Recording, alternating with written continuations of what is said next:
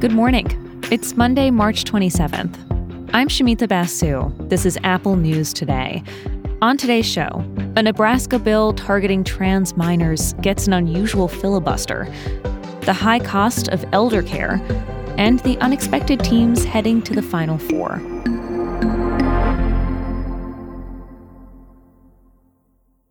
But first, let's catch up on several developing stories to start the week. A severe storm system moved through Alabama, Mississippi, and Georgia over the weekend, killing at least 26 people.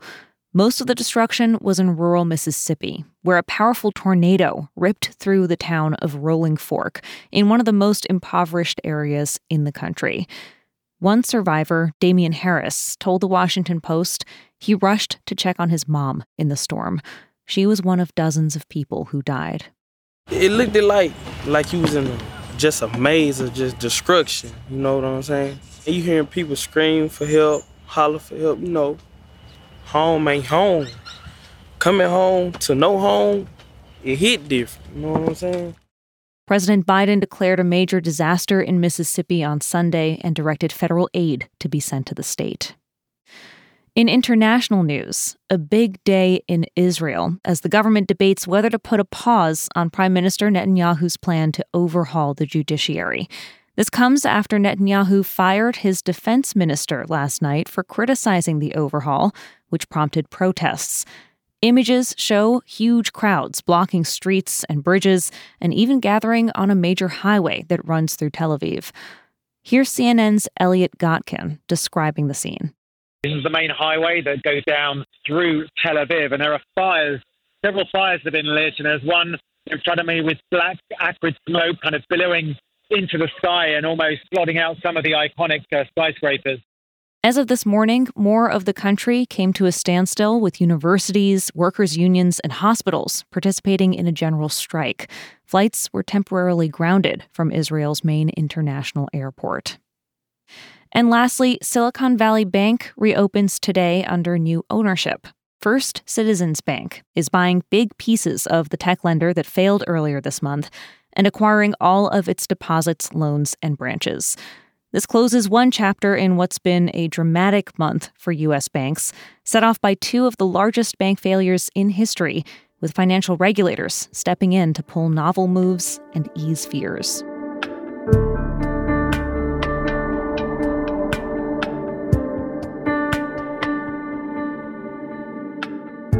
Nebraska is one of dozens of states that's considering legislation that limits rights for transgender people. Late last week, the Nebraska legislature voted to advance a bill that would ban gender affirming health care for transgender minors, with some lawmakers breaking down in tears, pleading with their Republican colleagues to reconsider. Now, several are saying they're going to keep fighting the bill and they're planning to filibuster the rest of the session. For one state senator, it'll be a continuation of a marathon. Senator Machaela Cavanaugh, a Democrat, kept a filibuster going for over three weeks in opposition to this bill. I have nothing, nothing but time, and I am going to use all of it. She spoke to Vogue about what it was like. She says it was exhausting emotionally, physically, and mentally. And she says gender affirming healthcare for transgender kids is already challenging to access. Making it illegal would be dangerous to trans kids' health. That's an assessment shared by the American Academy of Pediatrics. Another Nebraska lawmaker has joined Cavanaugh's pledge to filibuster. Senator Megan Hunt, also a Democrat, told her colleagues that her 12 year old is trans. And she said trans kids are just like any other kids in America. They get good grades, they go to school, they do activities and clubs, they have friends, they date, they have dreams and goals, they get married, they have kids, just like everybody else. Hopefully, someday they run for the legislature and they can straighten some people out. The lawmaker who introduced this bill said it's to protect young people from undertaking treatments they might regret later as adults, citing research that says adolescents' brains aren't fully developed. There's more rounds of debate ahead, and Republican Governor Jim Pillen has said he will sign the bill into law if it reaches his desk. More than a decade of research shows that gender affirming care saves lives by reducing depression and thoughts of suicide in trans kids and teens. Recently, results from one of the largest ever surveys of trans adults living in the U.S. were released. It was by the Kaiser Family Foundation and the Washington Post. More than 500 trans people participated. And the takeaway was clear 78% said living as a different gender than the one they were assigned at birth has made them more satisfied with their lives. As 37 year old T.C. Caldwell put it, living doesn't hurt anymore. It feels good to just breathe and be myself.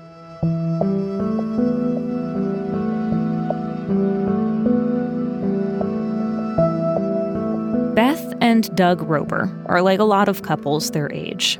They own their house in Virginia, they have savings. He has a pension and Social Security after working as a history teacher for years. She is still working as a public school librarian. She was hoping to retire last year, but like many Americans, her retirement plans are now on hold. A wave of boomers reaching retirement age are finding that they are unprepared for the high cost of specialized care. Doug has Alzheimer's, and he lives full time at a care facility which costs around $72,000 a year. That's more than Beth's salary. She makes $64,000 annually. She sold their boat and their pickup truck. Their daughter sends money every month, and they have a GoFundMe. But Beth told Washington Post reporter Chris Rowland it's just not enough. She feels betrayed, honestly, that she feels that a social contract has been broken. I mean, they literally, this is like a middle income family that had made all the right moves, setting themselves up for retirement. And now that's completely shattered because uh, he's in a facility and she can barely afford it. Researchers at Boston College estimate about one in four boomers will find themselves in a uniquely tough position as middle income earners. They'll need moderate to severe elder care, but they're too poor to pay out of pocket and too wealthy to qualify for federal aid. Rowland says the long term care industry has failed to provide affordable options for middle class families, and some of that is by design.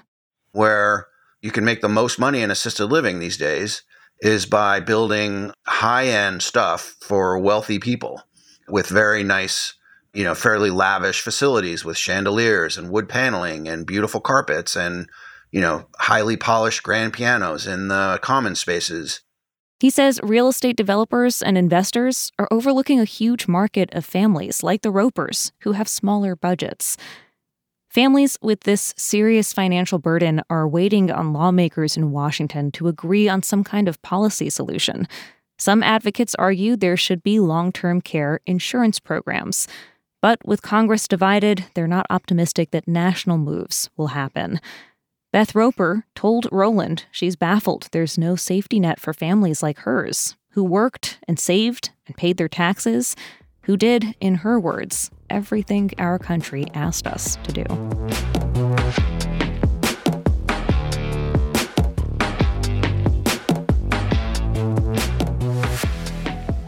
People are running out of words to describe this year's NCAA basketball tournaments because they've managed to surprise at every turn. On the men's side, a truly unexpected group of teams will compete in the Final Four next weekend. For the first time since seeding began in the 70s, not a single number one, two, or three seed advanced to the final weekend. Three teams are making their Final Four debuts Florida Atlantic, San Diego State, and Miami. Florida Atlantic hadn't even won an NCAA tournament game before this March. Their win against Kansas State to get them to the Final Four was, of course, very dramatic. Here's how the call sounded on TBS.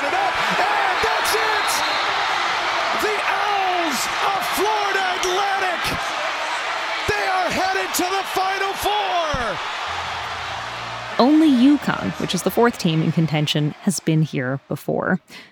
And there are similarly big surprises in the women's tournament. UConn's dominant women's team will miss the Final Four for the first time since 2007 after they lost on Saturday to Ohio State.